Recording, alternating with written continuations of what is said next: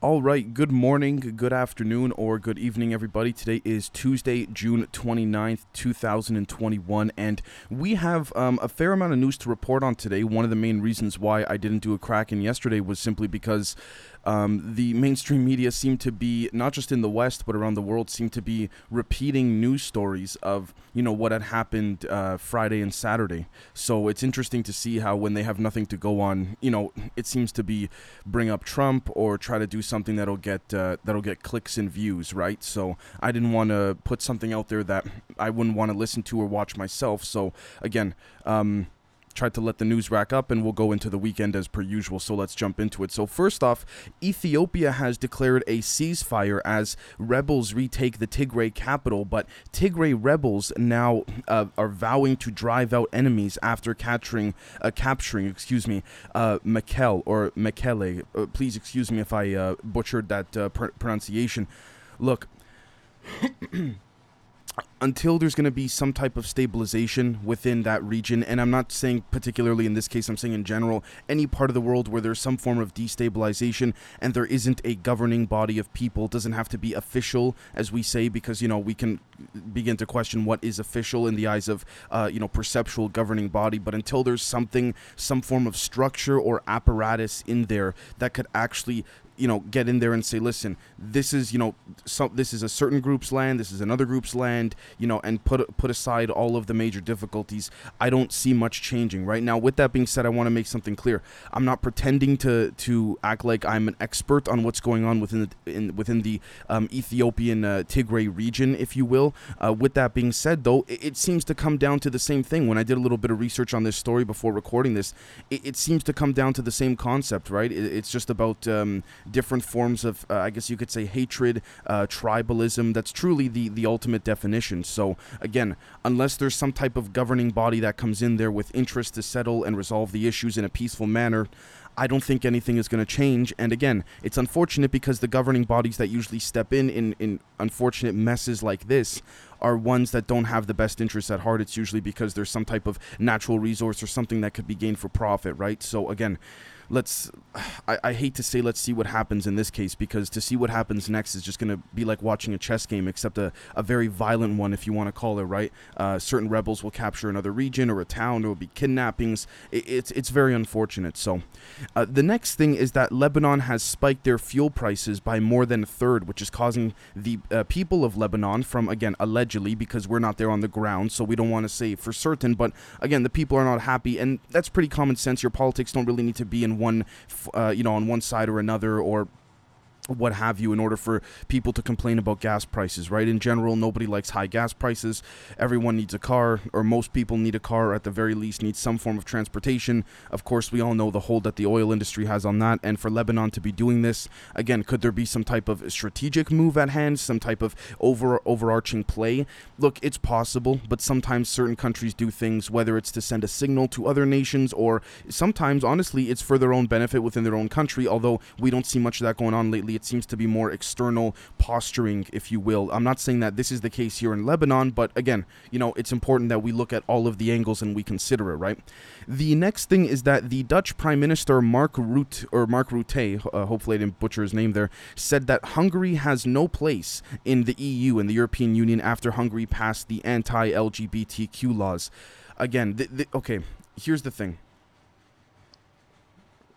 this is my problem with this in general, and I, I bring this up, folks, because this is my problem with not the anti-LGBTQ laws. Again, that's up for debate. We just we covered that last week in la- in one of uh, the Kraken episodes last week. But the point I'm trying to make here is this, folks. When you have massive world powers coming together in a seemingly organized or quote unquote partnership type of formation, similar to again NATO, the European Union, things like that, the United Nations you then have countries having a say and a, a, a, perspective or an opinion over other countries, and an opinion is fine. But when the opinion does not stop there, this is the problem. Now, again, this could be what some would call more of a nationalistic perspective, and this is where I'll be honest, my opinion might get in the way here. But look, my opinion right now, folks, and it could always be changed, but right now, my opinion is listen, if that's what the country wants to do, if these are the bills they passed and the majority of the people are okay with it, I don't understand why the Dutch prime minister is, you know, getting in there, sticking his nose there, saying, you know, you shouldn't do this, you shouldn't do that. In my opinion, it doesn't matter if they're part of the European Union. Now, yes, could there be other ties, economics, uh, economically, commercially, financially? Of course there could be. But again, I'm not saying I have the answer. I'm just saying this is one of the problems that I see with the European Union or major conglomerates uh, coming together in that sense. They feel like they have a say over other countries' moves and things like that. So is it really an equal union or partnership? And then you have to question the overall composition of the European Union in and of itself. Right? I mean, that's what my train of uh, thought would lead to, right? So, again, it, it's hard to say, but ultimately, I don't. If you want my opinion, folks, long story short, I don't believe that the Dutch prime minister should be should be butting heads and getting involved in what's going on with Hungary. But you know, um, the next thing is that Okio Don. Uh, hopefully, I didn't butcher his name either. Uh, the former mayor of Busan, South Korea, was just sentenced to three years in prison for sexually abusing city staffers again, uh, some people have called this a very strong uh, hashtag Me Too type of trial in South Korea. For me, it's very simple, folks. If you can prove it, and you know all the evidence has not been faked or forged, no one's been set up. If you can prove that uh, an individual of any kind, whether they're just the, the average everyday person or they're a high-level politician, was sexually assaulting or abusing staffers, no, no, no, no, no. That that's not right. It's, this is my perspective. I know a lot of you agree with me. I, I would like to think most of you do any type of abuse from any gender going to a, the opposite gender, whether it's woman to man, man to woman. I don't believe in that whatsoever. Listen, if if if it's proven, if there's you know more than enough footage to substantiate this, that he's done. You know what I mean? Put him put him away, let him do his time. Some are saying actually many are saying he should be doing more time than that, but because, you know, of his connections and his position and things like that, he's only going to get 3 years, but again, I am not a judge in in South Korea, so I don't want to comment on stuff and pretend like I know things that I don't, right? I mean, one way to look at it, he's going away to jail, I guess, you know. Um I'm not saying he should go away for 60, 70 years, but again, to assault a woman, that's not a, a, a light thing either, right? So, um, the next thing is that Biden has ordered more airstrikes on an alleged Iran backed militia, or multiple Iran backed militias, excuse me, near the Iraq Syria border in response to uh, UAV attacks. Okay, so here's the thing. This is when it gets controversial. Not actually this time around believe it or not folks it's not because of the syria issue and there's been a lot of controversy surrounding that about you know the debate as to whether or not assad gassed his own people and things like that. I personally personally believe he didn't and that's a very different conversation but the reason why I bring this up is because anytime there is some type of airstrike or bombing from usually the United States or the West and its partners, again, Canada, France, you name it, right, the UK, in that area of the Middle East or in the Middle East in general, people start asking, okay, is it justified? Things like that, right? Now, people are saying, okay, how come the US can order airstrikes on Syria, but, you know, uh, the US cannot be sanctioned for the half a million dead Iraqis or the innocent Iraqis or things like this? Again, it gets really philosophical more than political. We could argue the two are merged one and the same, um, ostensibly, but th- the point is this. Uh, first off, if, okay, let's just say that were okay with Biden ordering the airstrikes. How many civilians were murdered there, right? Because we know during the Obama administration, it came out many years later, civilians were categorized as quote unquote militants, right? So that's number one, okay? Number two, the next thing I would like to ask here is that when we take a look at where the airstrikes are going, what is the overall purpose? Because is it true that Iran is actually backing these militias. Again, I'm not trying to defend Iran. I just want to ascertain the veracity of this because we've been lied to so much by the intelligence community. Is this a true story? Are we going to find out a year or two years from now that this story was not true and the CIA or the Pentagon lied to justify the airstrikes? Right? Just like the CIA put out a fake story last year about Russia, uh, the Russians paying um, bounties to to harm U.S. troops, turned out to be fake. So again, this is why I have to question these things. It's not that I want, and I think many of many of you agree with me. It's not that we want to side with the with the opposing, I guess you could say, perspective or anything like that. It's just that we've been lied to so much by our own intelligence agencies. I, I don't know what, what would you have us do, right? The next thing is that Australia seems to really be hunkering down due to the alleged Delta variant. Many in the country are um, going into snap lockdowns. Now, look, the, one of the reasons why I haven't really reported on the Delta variant is because, again, could this be another fear mongering tactic? Sure the, here's the thing about this, and I'm, I'm just saying this from a layman's perspective. Um, some people may know more than others, obviously, but if you catch COVID or whatever whatever it is, you know, I say that carefully because we're on YouTube. What makes you think that ultimately oh, you have caught the Delta variant? How do we know it's the Delta variant? Right. This is one of the benefits to the form of militarization or propaganda from an intelligence perspective because this is now a virus that we cannot see and these different variants and I say that with you know air quotes we cannot see them either. So again, could this be a made up variant? Could there be a slightly stronger version of the initial virus or of different strains that is not that strong, but the the elites of the world and the media are harping on this to use this to their advantage to say, listen, keep everyone inside. We got to close everything off. Delta variant is here, this and that, right? So again, I'm not saying I have the answer. I'm just saying that this Delta variant narrative seems to be a little bit suspicious. And look, I think we should have the right to question that. If I get shut down by YouTube for questioning that, my God, what what a th- then this is not a democracy. I mean, in my in my opinion, or a republic of any kind. Um, the next thing is that Hong Kong police have arrested former Apple Daily journalist at an airport in Hong Kong.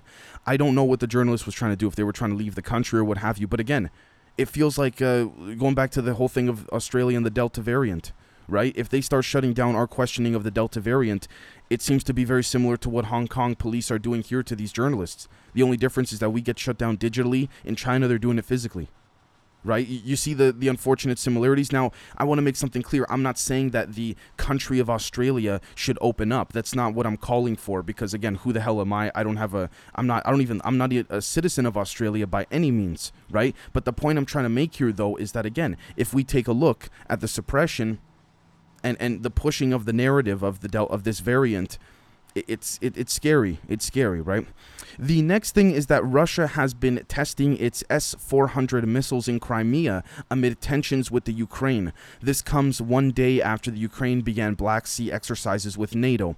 Again, tit for tat, flex for flex, front for front, pose for pose, whatever you want to call it. That's all it is. That's all it is. Now, again, when I say that's all it is, that doesn't mean that it's not going to erupt into a larger conflict. It very well could. Russia, Russia, excuse me, is just trying to um, I guess you could say, stand their ground. Now, again, I'm not saying that's a good thing nor a bad thing. It's not for me to tell you folks that. I don't. I honestly don't have a personal opinion on it either at the moment. But you know, it's uh, it's. I mean, I think it would be very difficult to not argue that it's a chess game right? It's it's very clear. Um, the next thing is that Italy, the government of Italy, has called for an African task force to tackle the ISIS threat or the ISIL threat, as they're calling it, uh, because the branches are now going across Europe and things like that this this folks is one of the issues with you know people saying globalization more not open borders but more lenient borders. You now have terrorist cells that could infiltrate countries more. And it, look it is a legitimate concern. And I'll, I'll give you folks a prime example. Uh, as many of you know by now I'm a Canadian. I live in Canada.